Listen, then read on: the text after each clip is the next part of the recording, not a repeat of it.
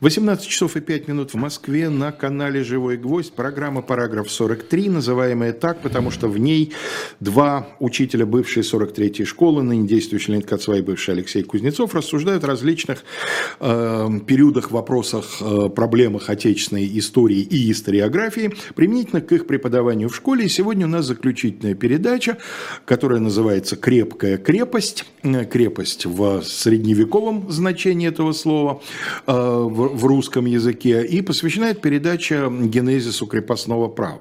И в прошлый раз мы остановились на вехе дате, которую в традиционной нашей историографии всегда и называли даты окончательного закрепощения крестьян. Соборное уложение Алексаря Алексея Михайловича, 1649 год, э, и норма, которая содержится в этом документе, устанавливала бессрочный, да, безлимитный, как мы сегодня скажем, э, сыск крестьян, бежавших да, от своих безурочных лет. Скажи, Паш, Лень, вот э, я хотел спросить, пользуясь, так сказать, своим служебным положением, угу. почему мы говорим о крепостном праве именно с момента, когда становится бессрочным сыск? Не, Леш, но э, я уже говорил в одной из наших предыдущих передач, во второй, по-моему, что э, о крепостном праве как факте нужно все-таки говорить не с этого момента, а нужно говорить об этом с указа об урочных летах 1597 года, который исходит из того, что крестьянин прикреплен к, своей, к земле и, соответственно, к владельцу земли, пока тот остается ее владельцем, уже постоянно. Что касается э, соборного уложения, то здесь, как ты правильно сформулировал, следует говорить об окончательном формировании крепостного права, потому что теперь, э, скажем, крестьянин, который решил податься в бега, э, никогда уже до конца своих дней не мог быть спокоен. Он никогда не достигал такой ситуации, когда его переставали искать.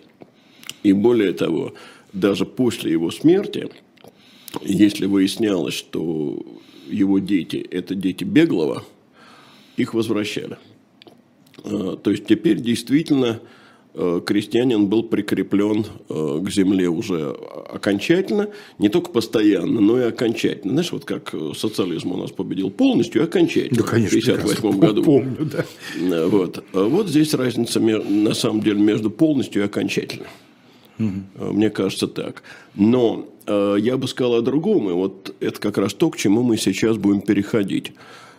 Что окончательно крепостное право сформировалось э, в середине 17 века таким образом, а расцвета оно все-таки достигает э, в 18 столетии. И вот здесь оно действительно начинает все больше сближаться с рабством. Э, хотя термин «рабы» использовался и в 17 веке, но там это немножко этикетное такое вот раб твой, холоп твой, ну, от Ивана Грозного еще шла традиция, что есть государи, есть э, холопы. А здесь, в XVIII веке, это действительно рабство. Э, надо сказать, что славянофилы, например, вообще связывали окончательное установление крепостного права вовсе не с уложением 1649 года, а с эпохой ненавистного им Петра Великого. Давай посмотрим, а вот что, собственно, э, нового произошло при Петре? Э, вообще никаких указов, которые бы так принципиально изменили правовое положение крестьян, э, при Петре, в общем, издано не было. Но что было сделано? Была введена... Рекрутчина, в первую очередь. Ну, во-первых, рекрутчина. Первый рекрутский набор был проведен в 1701 году, а регулярными рекрутские наборы стали 705 с 5 -го года, да, с 1705 -го.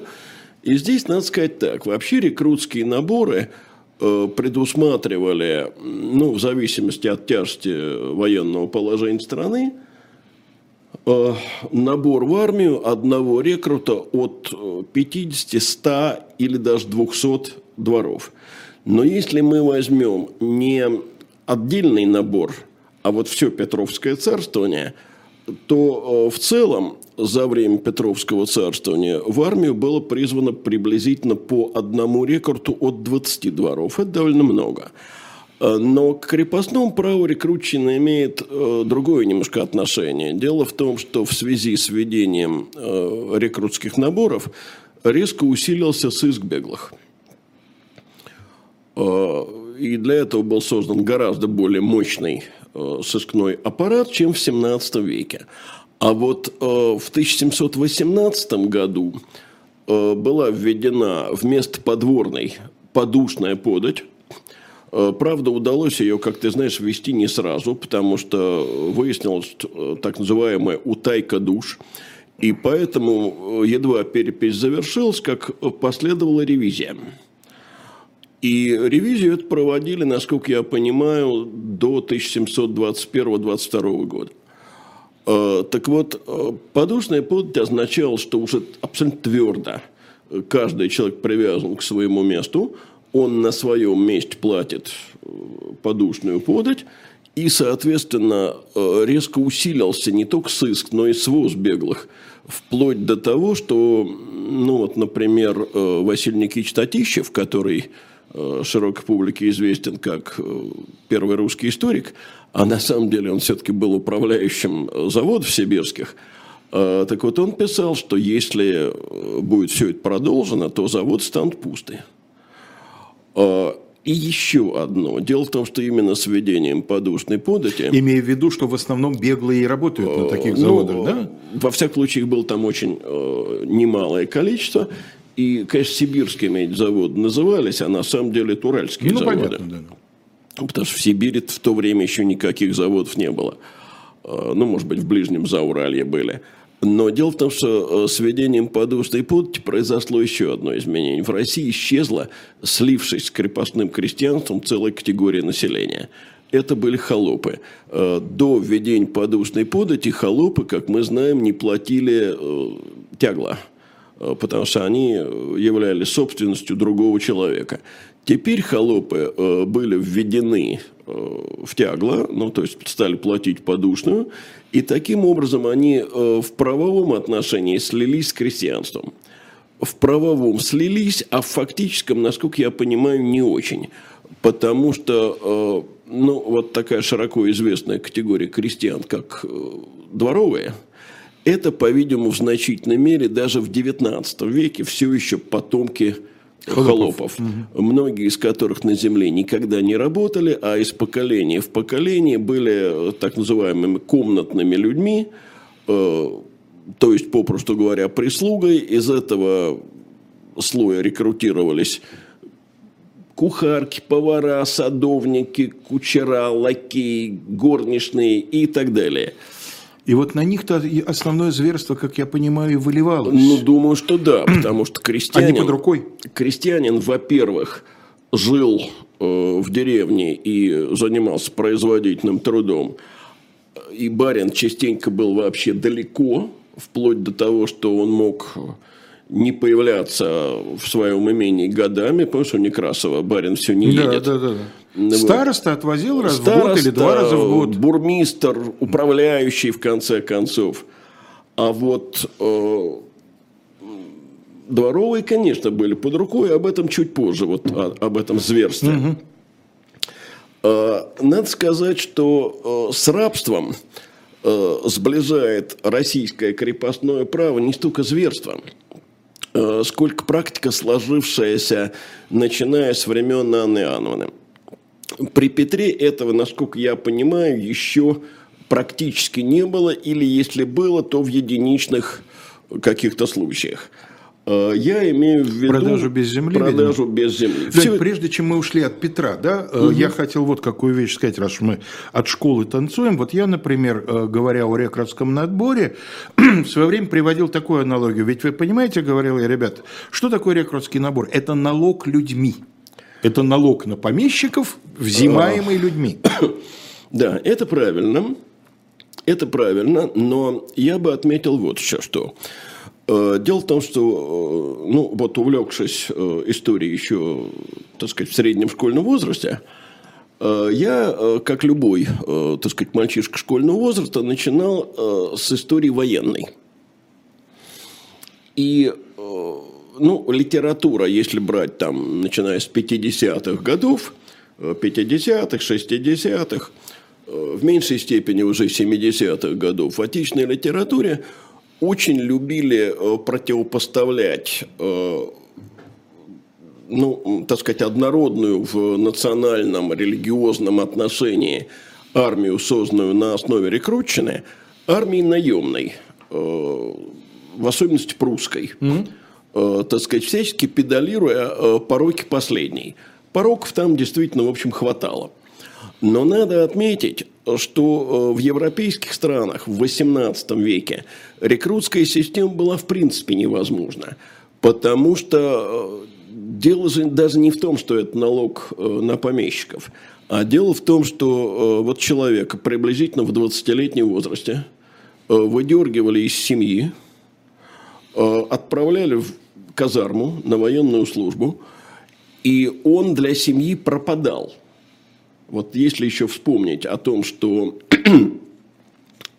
рекрут был неграмотен, и родня его была неграмотна, то писем он домой уже не писал – ну, довольно быстро оказывалось, что он в совершенно другой реальности, и о том, что происходит дома, он не знает. Э, и ему это, в общем, становилось уже, в общем, далеко и неинтересно. Конечно, есть известное, так сказать, Лермонтовское стихотворение, uh-huh. так сказать, «Письмо домой», но это все-таки художественная литература. А так, в основном, если вдруг какой-то грамотей попадался и удавалось письмо отправить, оно на 90% состоялось поклонов родственникам. И то э, написать это письмо можно. А кто повезет его? Откуда возьмется оказия? Э, кто его там в деревне прочтет? Это надо искать дичка грамотного, потому что другого грамотея в селе нет. Э, и поэтому, когда вот мы говорим о рекрутских наборах и о волнениях, которые происходили каждый раз в связи с рекрутчиной, надо понимать, что вот давайте представим себе эту сцену.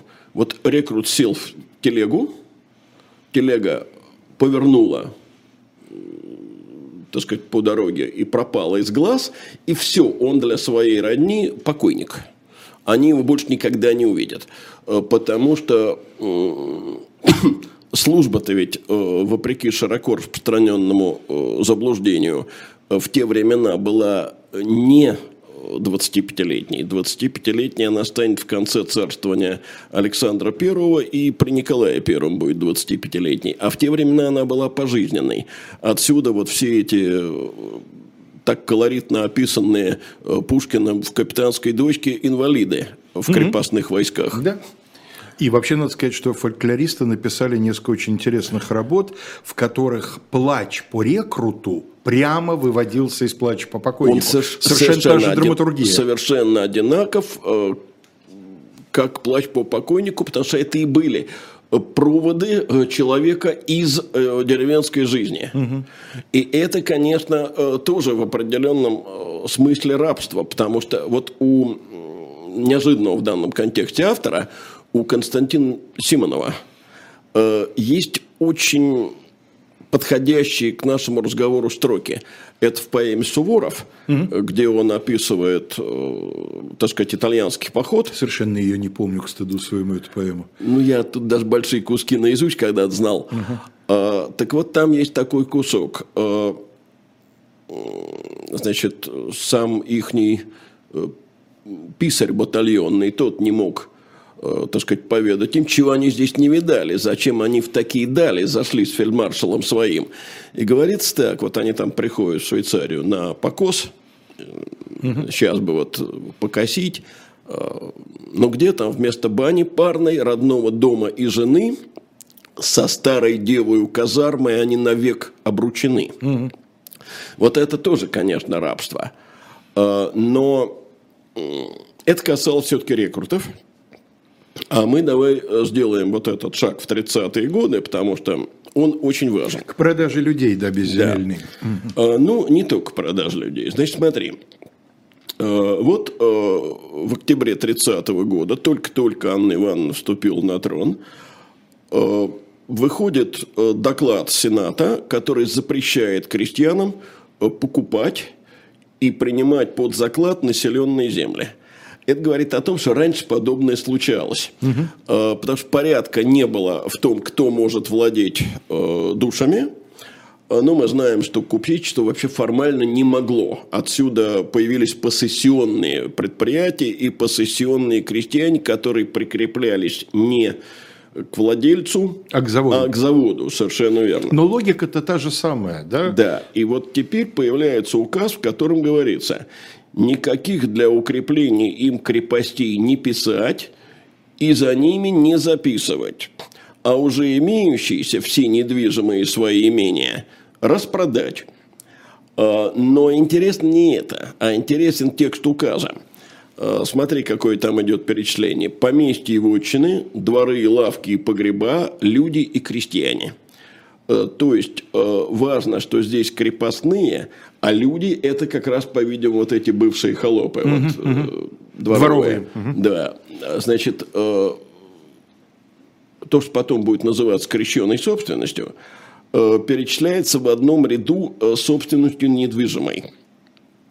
То есть, теряет субъектность.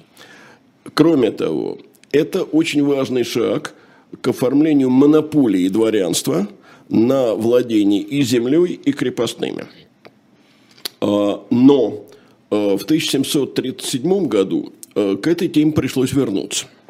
Оказалось, что много случаев, когда в отдаленных местах крестьяне покупают, богатые крестьяне покупают таки крепостных, но на им своих помещиков. А самих помещиков об этом в известность не ставят. И получается, что помещики, э, которые за этих крестьян по старому месту их жительства платят подати, терпят убытки. И теперь это было запрещено. Еще одна проблема. Э, понимаешь, подушная подать э, составляла с помещего крестьянина 74 копейки, с государственного крестьянина, они теперь стали называться уже не черносошными, а государственными, рубль 14 копеек. Откуда разница 40 копеек? Предполагал, что эти 40 копеек будут составлять э, в переводе на деньги э, те повинности, э, преимущественно, конечно, натуральные, которые крепостные крестьяне будут платить своим помещикам. То есть получается такое сравнение. 40 копеек барину, 74 копейки – государству. То есть, грубо, одна часть и две части. Ну, да. да. Трети, две трети. Трети, две трети. Но э, так, конечно, э, не получилось. Помещики стали увеличивать э, оброки и барщиные повинности. Они довольно скоро достигли э, ну, двух-трех рублей, эти повинности. Э, сначала э, правительство Анны Ивановны, э, так сказать, нервничало по поводу того, что вот э, не удается технически собирать. Э, считалось, что проблем в технологии сбора подушной. Но довольно скоро стало понятно, что дело не в этом. И вот выходит Аннинский указ, в котором говорится – помещики так свои доходы умножают, всегдашнюю крестьянскую на них работаю, что их крестьянам не только на подати государственные, но и на свое годовое пропитание хлеба из земли добыть или через какие промыслы получить времени не достает. Э, то есть э, возникает проблема, которой мы практически никогда не касаемся э, в школе на урок, о которой, как мне кажется, даже и публика широкая не задумывается. А именно, возникает соперничество острое. Государство за, и помещик. Да, государство и помещика за крестьянские повинности. Но при этом важно понимать, что никаких мер – ограничивающих вот это помещие своей корысти, кроме, э, так сказать, бранных и грозных указов, э, провести не удалось. В бумагах э, так называемого кабинета никаких сведений о нормировании крестьянских повинностей нет. Дело в том, что если бы это нормирование было проведено, то это означало бы ограничение дворянских прав на распоряжение крепостными. Анна Ивановна, которая вступила на престол при известных нам обстоятельствах, о которых мы сейчас не будем повтор- э, говорить, потому что у нас была по этому поводу специальная передача, э, пойти на перекор дворянству не могла, не рисковала. Напротив, она все делала для того, чтобы крестьян, дворянские, прошу прощения, требования удовлетворить. Вспомним ограничение службы, 25 появление лет, да. шлихетского корпуса. дворянского корпуса и так далее. И ограничить э, вот эти дворянские права на распоряжение крестьянам э, только Павел впоследствии рискнул. Указ о трехдневной да, но это будет самый конец э, 18, 18 века. века. Э, значит, э, каким-то образом, э, так сказать, до 30-х годов, то есть до Анинского царствования, столкновения этих дворянских и государственных интересов удавалось микшировать и интересы эти примерять. Но к 30-м годам эти противоречия обострились, и надо сказать, что сила в это время была на стороне дворянства – Э, вот э, есть такой замечательный историк Александр Борисович Каменский.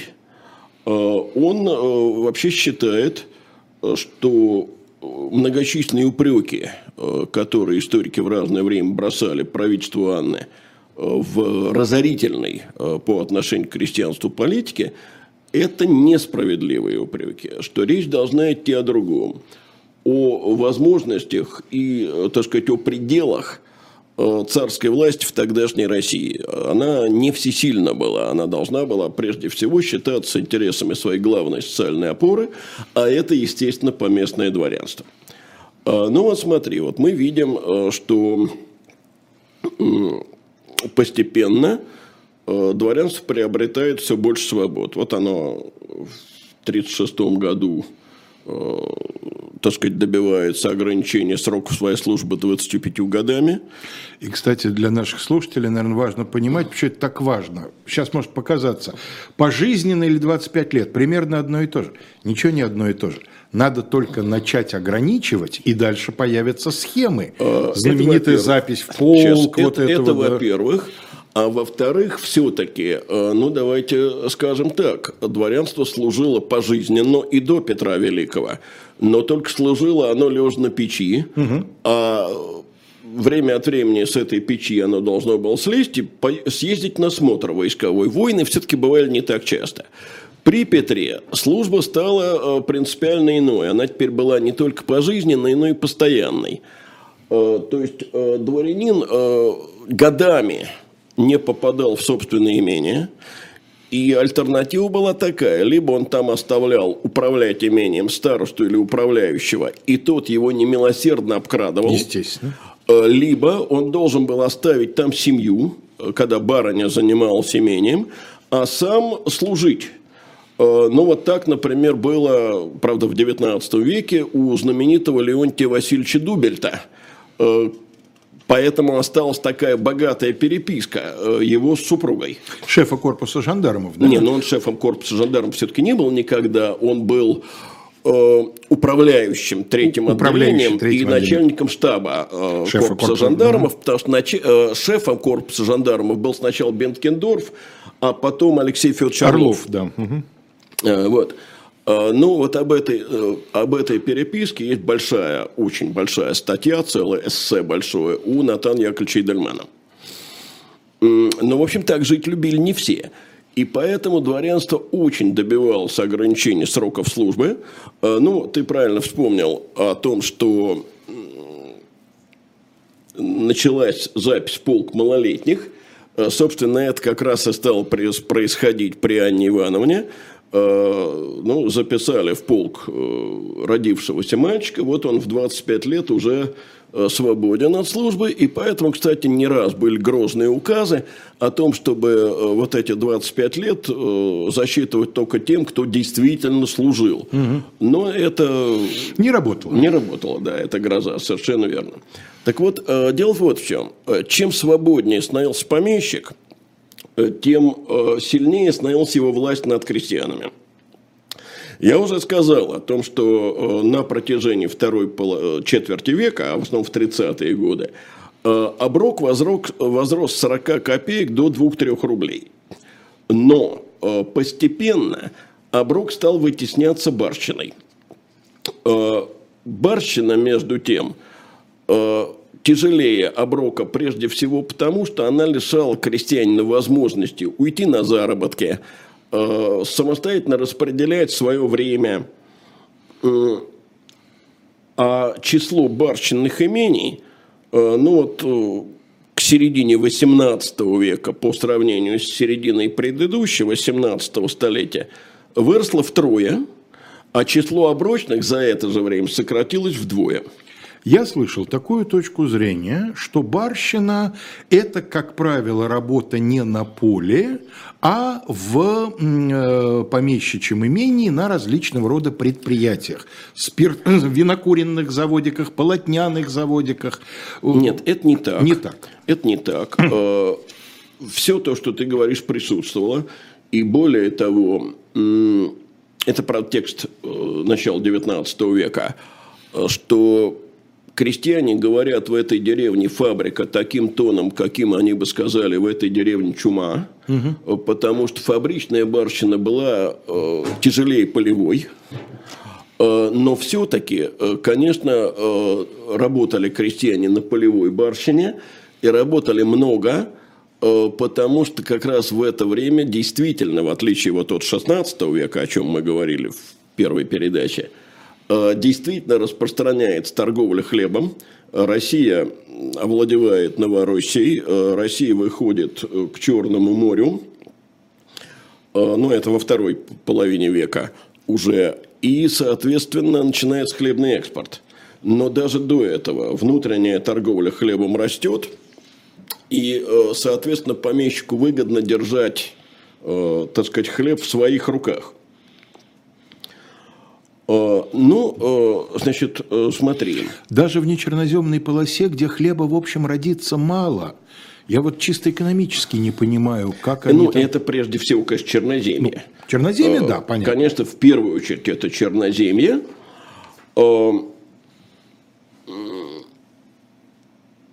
Но бывало барщина и в нечерноземной полосе. Хотя там, конечно, она оброк никогда не вытеснит. А, значит, а теперь смотри, в 1941 году, это уже не Аннинское время, 1941 а, год – это начало… Правления Елизаветы, да. Царствования Елизаветы Петровны. И, видимо, это произошло как раз с вступлением Елизаветы на престол. Крепостные были устранены от присяги на верность императору. Мы буквально на секунду прервемся, у нас небольшая реклама, после этого мы продолжим этот сюжет.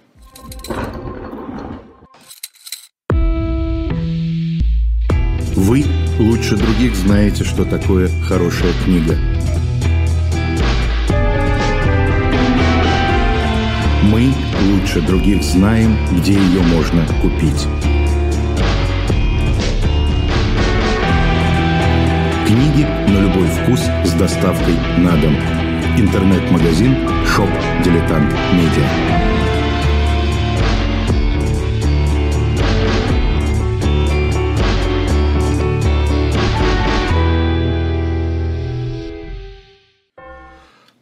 Обратите внимание, пожалуйста, уважаемые наши зрители, что в shop.diletant.media имеется достаточно нетипичное да, издание. А, напомню, что Уинстон Черчилль, помимо того, что один из наиболее выдающихся политиков 20 века, еще и Нобелевский лауреат по литературе. И как-то вот так принято считать, что это исключительно за его исторические труды, ну, за Вторую, Вторую мировую Да, но вот всего, здесь да. вам предлагается э, его роман Саврола или революция в Лаурании. Так что я думаю, что, э, наверное, многим будет интересно ознакомиться и с этой стороной его многообразных талантов.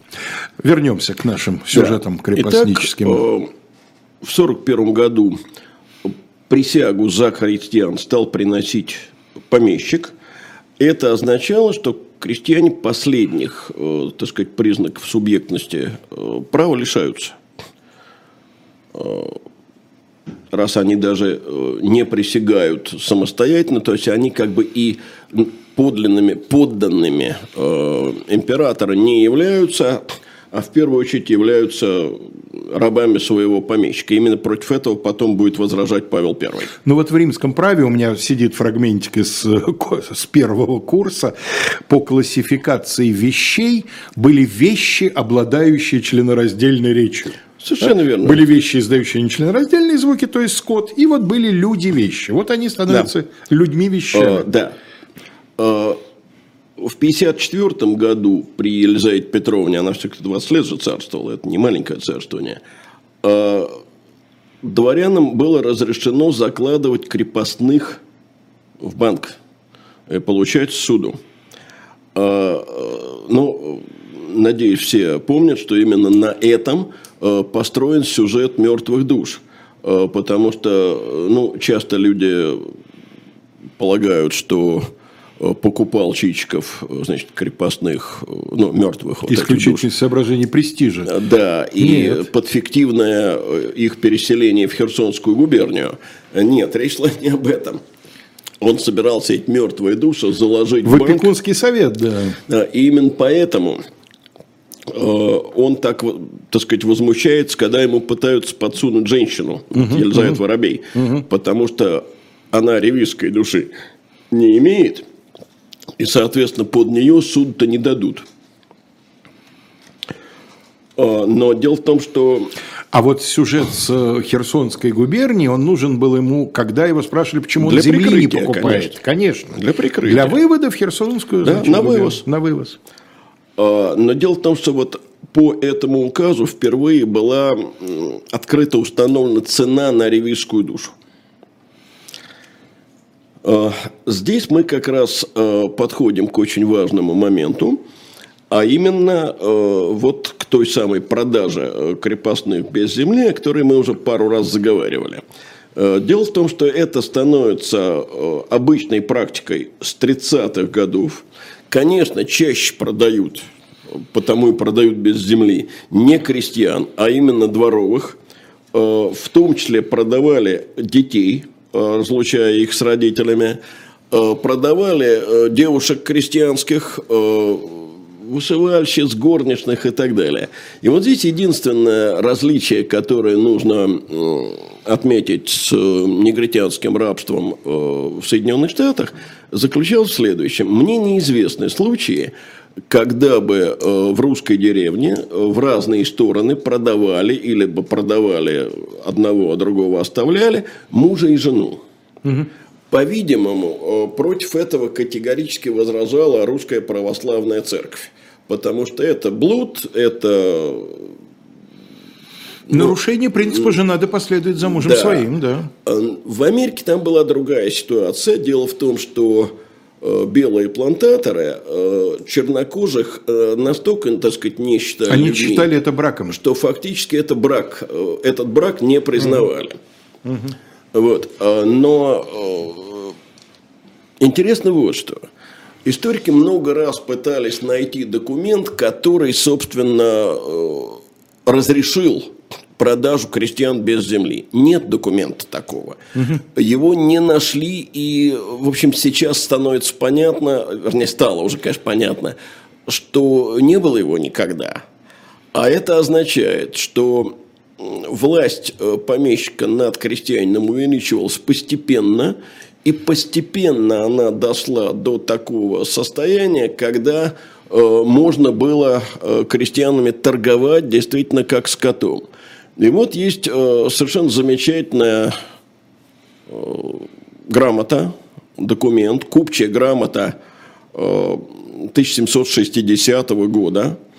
Она гласит, лето 1760 декабря в 9 на 10, на 10 день отставной капрал Никифор Гаврилов, сын Сипягин, вроде своем не последний, продал я Никифор – майору Якову Михееву, сыну Писемскому, старинных своих Гальского уезда Корешской волости из деревни Глобенова, крестьянских дочерей, девок Соломониду, Мавру, Даульяну Ивановых, Даульяну, прошу прощения, неправильно прочитал, Даульяну Ивановых дочерей, малолетних, на вывоз. Вот тут речь явно не о дворовых, а именно о крестьянских uh-huh, девках. Uh-huh.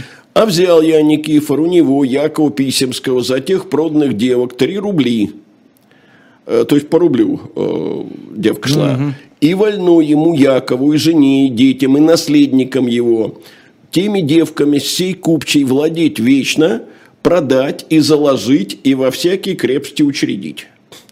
Вот мы видим правовое положение э, крестьян э, к 60 году 18 века.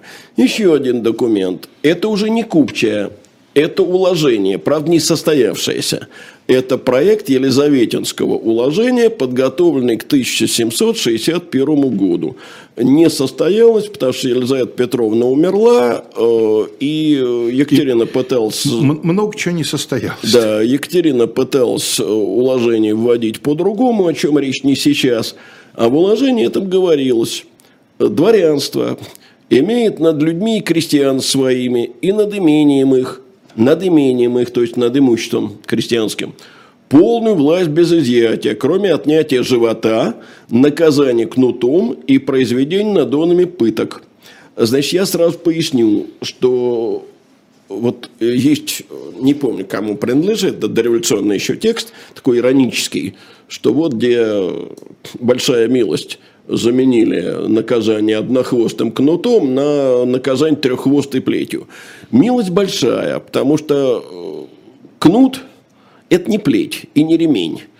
Кнут имел толщину в мужскую руку, э, в сечении был трехгранным, грани затачивались, и хороший палач э, с пятого удара убивал кнутом, а с третьего пересекал человека до хребта.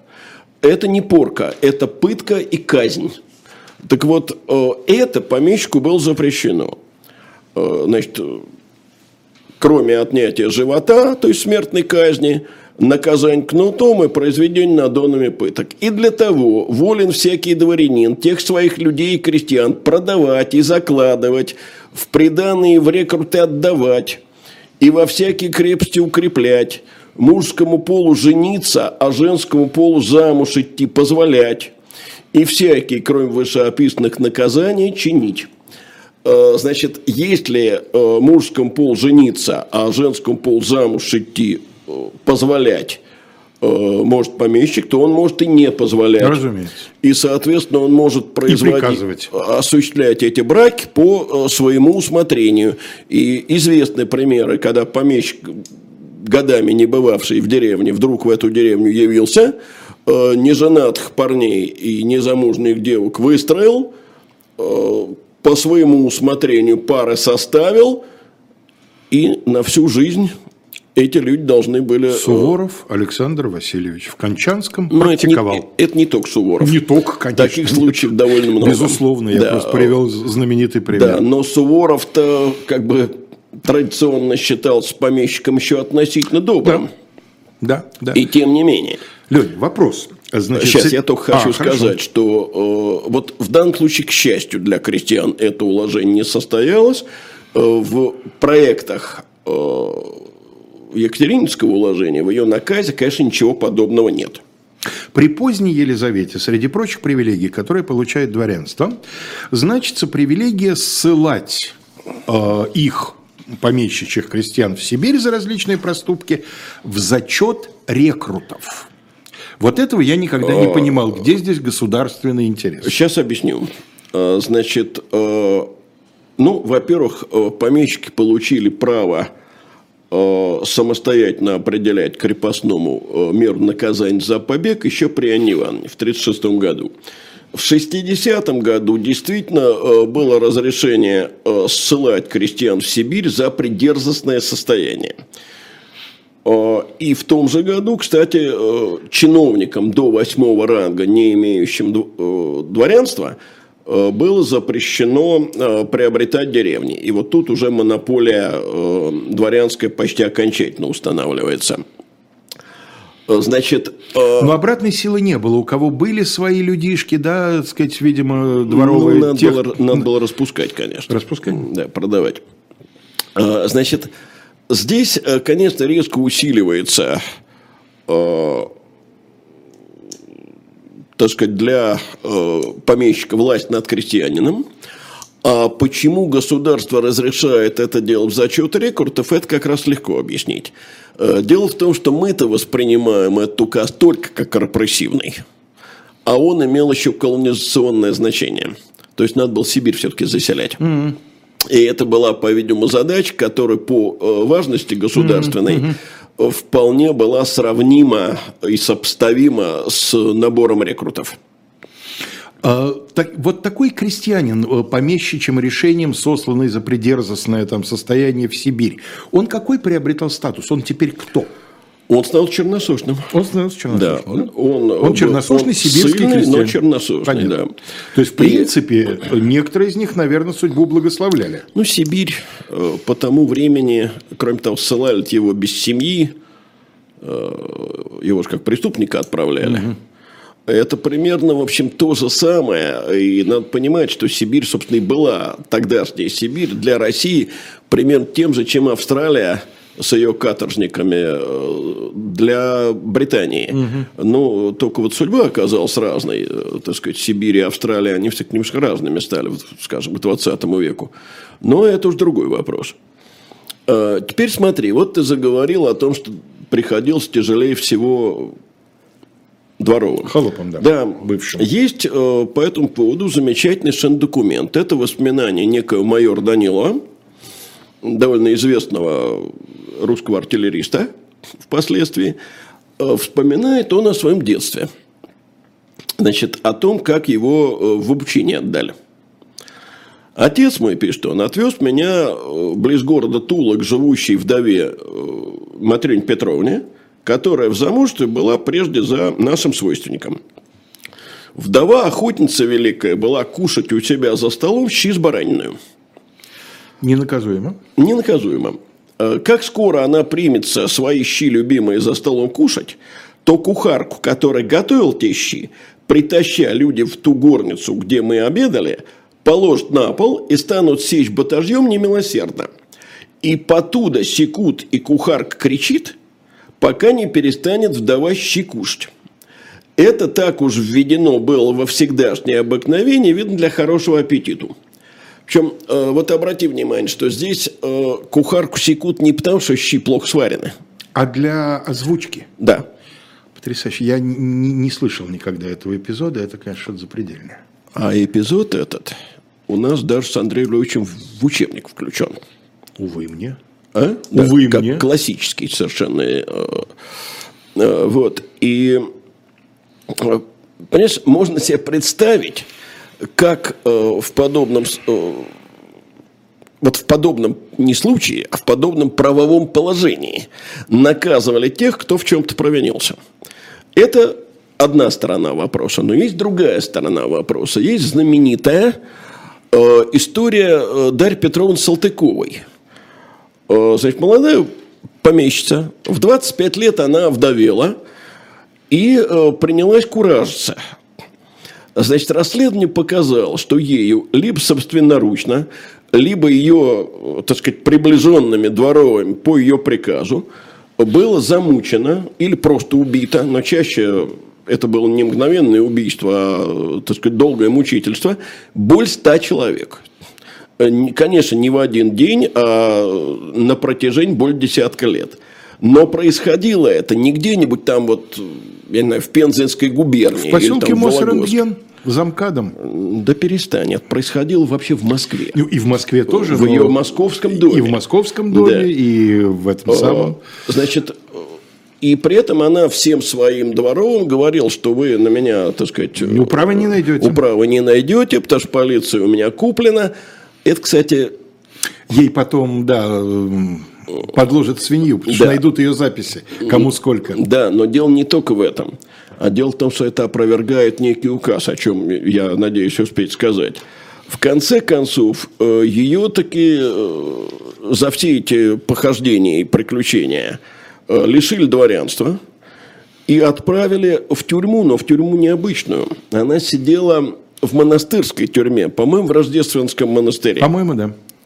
И провела она там, так и не раскаявшись, 33 года. Но э, почему ее отправили в монастырскую тюрьму? Мне кажется, ну, не исключено во всяком случае, потому что заподозрили душевное расстройство. Скорее всего.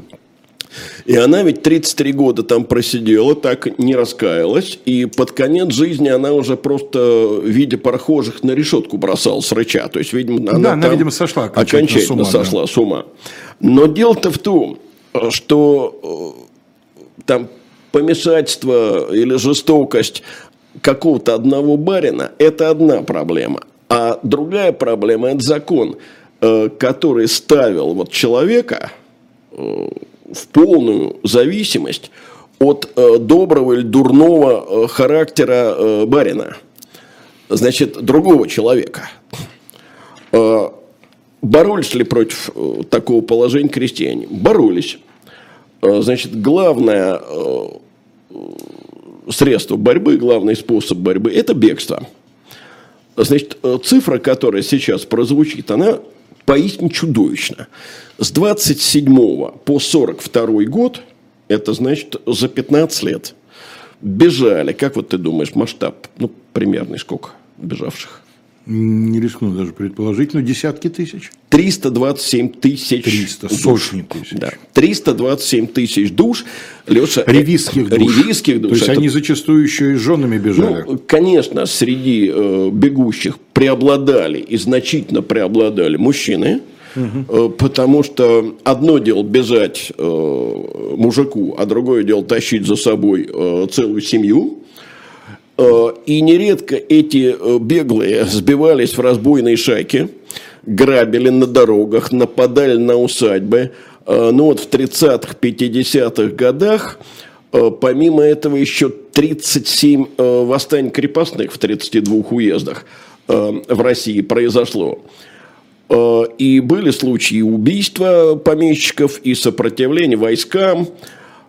Были случаи также, когда... Старшего Каменского зарубил собственный крестьянин топором, Настасью Минкину уходили. Ну, сказать. это уже Но... позже. Да, это 19 век. Ну, Каменский – это самое начало 19 да. века, 12 год, по-моему. Да, и не только Каменский. Был, были еще да, очень да, интересные примеры. Значит, были случаи, когда мятежники требовали их перевести в государственные или в дворцовые, потому что тем, видимо, жилось все-таки легче. Что, что еще интересно? Вот крестьянских восстаний помещичьих 37, а крестьянских восстаний монастырских 57 за тот же период. То есть в монастырях, видимо, жилось еще тяжелее. Ну и вот в оставшееся время я хочу несколько слов сказать об этом указе, так сказать, который... Который опро... нарушил Салтычиха. Она его не нарушила. Ее дело опровергает сам факт этого указа. А. Дело в том, что существует э, такое представление, что ну, вот в 1765 году, уже будучи императрицей, Екатерина II издала указ, разрешавший помещикам отправлять своих крестьян в Сибирь не только в ссылку, но и на каторгу. Угу. А в 1767... То есть, так сказать, вручать их государству фактически, да? да?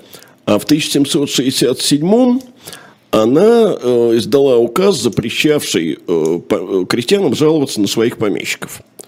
Вот сразу хочу сказать, что вот этого указа на самом деле не было никогда. Там, по-моему, подавать собственноручные челобитные, конечно. совсем другое дело. Там да? запрещалась подача челобитных в собственные ей императорского величества руки. Это был указ вовсе не новый. Такие указы еще Петр Великий издавал, потому что что происходило? Не Значит, пройти, не проехать. Управы не нашел э, ни у барина, ни в полицейской, так сказать, управе. Куда? Вот последняя надежда.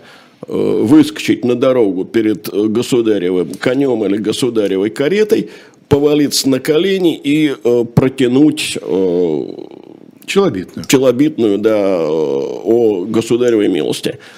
Но э, еще с 15 века было в судебнике была статья «Докучайте государю». Угу. Вот в данном случае запрещалось именно докучать и государю. Понятно, что если бы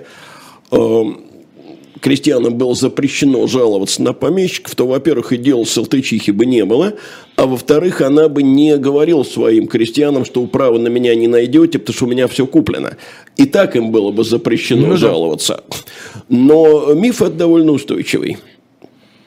А, Ну, мы, наверное, сегодня уже не будем этой э, проблемы касаться, но, э, пожалуй, первым монархом, который осознал, что э, такое положение нетерпимо, и каким-то образом проблем крепостного права надо решать, была именно Екатерина Великая. Та самая Екатерина Великая, о которой Алексей Толстой написал иронические строки. Угу. Э, значит, месье, то есть, э, мадам, э, при вас на диво порядок расцветет, писали ей учтиво Вольтер и Дидерот. Месье, им возразила она в уме комбле и тотчас прикрепила украинцев к земле.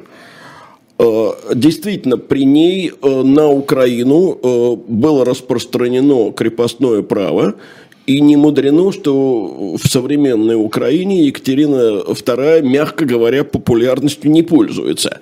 Мало того, что она э, окончательно уничтожила э, гетманство, гетманство мало того, что она окончательно уничтожила Запорожскую сечь, выселила запорожцев на Кубань, но она еще и распространила крепостное право на Украину. И не случайно, когда Днепропетровск переименовывали, то вариант с Екатеринославом первоначальным... Даже не обсуждался. Э, нет, он обсуждался, но не прошел. И город поэтому стал называться Днепром. А, но понятно, что Екатерина в данном случае думала об одном. О единообразии э, по всей империи. Правда, до конца она этого единообразия так и не ввела. Э, она не разрешила, и Павел I, надо сказать, в этом отношении за нею последовал, она не разрешила украинских крестьян продавать без земли. Вот в России продавали крестьян без земли, а на Украине не продавали без земли. По-видимому, здесь учитывались некоторые украинские а дворовых? традиции. Ну, с дворовыми не знаю, так сказать. Но во всяком случае, вот э, когда Павлу уже после смерти Екатерины принесли на подпись э, значит, указ о том, чтобы распространить на Украину право продаж без земли, он наложил такую короткую э, резолюцию поперек. Без земли не продавать. Угу. И в данном случае он последовал за матерью. Вот. Но хотя при ней сфера применения крепостного права расширилась, но именно она впервые внесла в общественную, так сказать, мысль идею о том, что крепостное право – это не норма.